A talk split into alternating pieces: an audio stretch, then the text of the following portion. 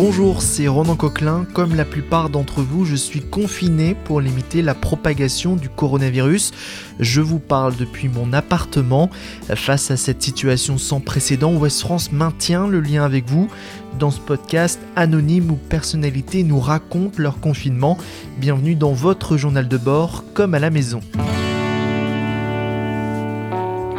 Et nous sommes aujourd'hui avec Céline Musielac. Bonjour Céline. Bonjour Ronan. Vous êtes psychologue spécialisé en thérapie comportementale et cognitive, mais avant de s'intéresser à votre métier, je demande à tout le monde de, me dire où ils sont confinés. Alors moi j'ai la chance de pouvoir être confinée euh, à domicile, euh, dans une maison, en famille, et toute la proximité immédiate de, mon cabinet. Donc euh, les conditions sont assez privilégiées pour moi. Et vous êtes à Rennes Et je suis à Rennes. et ça se passe bien pour vous pour le moment? Pour le moment, ça se passe bien. J'ai euh, beaucoup de monde. Je poursuis mon activité professionnelle avec des patients euh, que j'avais en suivi préalablement, et puis euh, des nouveaux patients. Et j'interviens sur des plateformes en fait d'aide pour les, soutiens psychologiques. Vous aidez notamment des patients souffrant de TOC. Vous pouvez nous rappeler un peu ce que c'est les TOC? Alors un TOC, c'est lorsque chez certaines personnes, certaines zones du cerveau vont se mettre en ébullition ça va entraîner des obsessions, des pensées qui vont être très intrusives, euh, qui vont tourner en boucle, et puis ça va donner lieu à une très forte anxiété. Donc la personne peut être amenée à envisager de développer des rituels pour pouvoir tenter de, s'apaiser. Donc ça va être un truc qui va être très épuisant. Euh, par exemple, la crainte de l'infection va conduire ces personnes à mettre en place des rituels de lavage, des désinfections excessives pour tenter de contrôler ces obsessions. Donc leur qualité de vie va être fortement altérée et puis, bah, tout le quotidien des patients va tourner autour de ça. Ça va devenir de plus en plus envahissant et de plus en plus euh, irrationnel. Euh, pour les patients qui ont euh, donc ces tocs de propreté, comment ils vivent la situation? Ce que j'observe moi au niveau de mes patients, c'est la phrase qu'on me dit le plus souvent, c'est bah, maintenant tout le monde fait comme moi. Donc le risque, en fait, effectivement, durant cette pandémie, en fait, c'est que les personnes qui souffrent d'un TOC peuvent dériver vers un terrain que j'appellerais très familier. Il y a des ressemblances avec les pensées anxieuses du quotidien. Beaucoup me disent, bon, bah, finalement, euh, j'avais raison, euh, de crainte de la contamination, etc.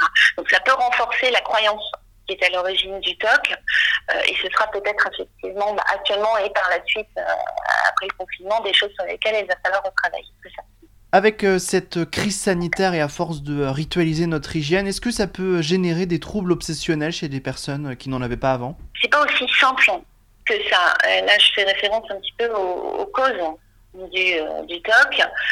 Euh, et on a quand même mis en évidence des facteurs qui sont génétiques, principalement. Donc, j'ai envie de dire que la part du grand public qui pourrait être éventuellement concernée par le développement de TOC reste minime. En revanche, chez des personnes qui ont des prédispositions génétiques, il est tout à fait possible que la situation, en fait, les amène à développer un TOC. Euh, ce confinement peut laisser des euh, symptômes en quelque sorte post-traumatiques? Oui. On est, euh, on, est dans une situation pour laquelle le cerveau n'est absolument pas programmé. Donc on est face à de nombreux facteurs de stress qui peuvent être prédictifs de troubles extérieurs. Je rappelle qu'actuellement, en fait, on fait face on peut faire face à pas mal de frustration, d'ennui. on a de l'anxiété ou des craintes concernant la contamination pour soi, pour les autres. On est face à une durée incertaine en fait du confinement. Euh, on peut s'inquiéter pour des éventuelles pertes financières. Euh, les informations euh, sont souvent floues, incomplètes. Tout ça peut générer effectivement un état de stress que l'on mesurera en fait, en tout cas, que l'on pourra en tout cas mesurer les conséquences en fait dans les, dans dans les six mois qui viennent on a des, euh, des études, des méta-analyses en fait euh, qui ont observé euh, les, conséquences en fait des, mises en quarantaine, par exemple pour Ebola ou des, épidémies ultérieures. On, sait qu'effectivement ça peut ça peut avoir ce type de conséquences en fait et, on peut en garder des conséquences psychologiques en fait de ce vécu. maintenant, il y a aussi des choses en fait sur lesquelles on peut intervenir pour limiter en fait ces conséquences futures. Vous avez des euh, conseils à donner pour euh, lutter contre ça? Je dirais que d'une manière générale, euh, on peut veiller, et ça c'est pour chacun, à sa qualité du sommeil. Donc effectivement, garder des rythmes de sommeil assez réguliers permet de régénérer le cerveau et nous permet de mieux faire face en fait à la gestion des éventuels stresseurs auxquels on est confronté. Mettre une attention particulière à avoir une alimentation saine, éviter en fait consommation trop excessive d'alcool, de toxiques, de tabac, etc.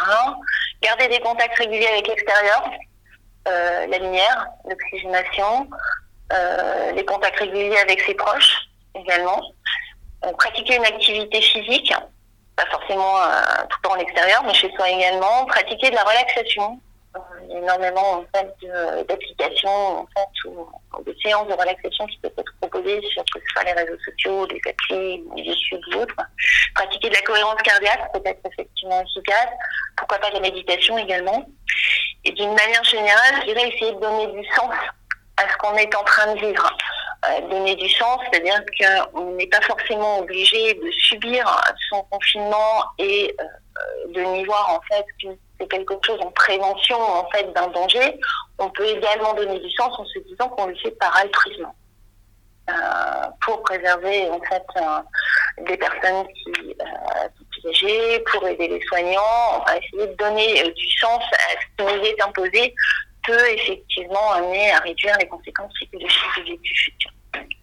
Et pour se faire aider, on peut aussi se tourner vers l'Association française de personnes souffrant de TOC. Merci beaucoup Céline Musielac.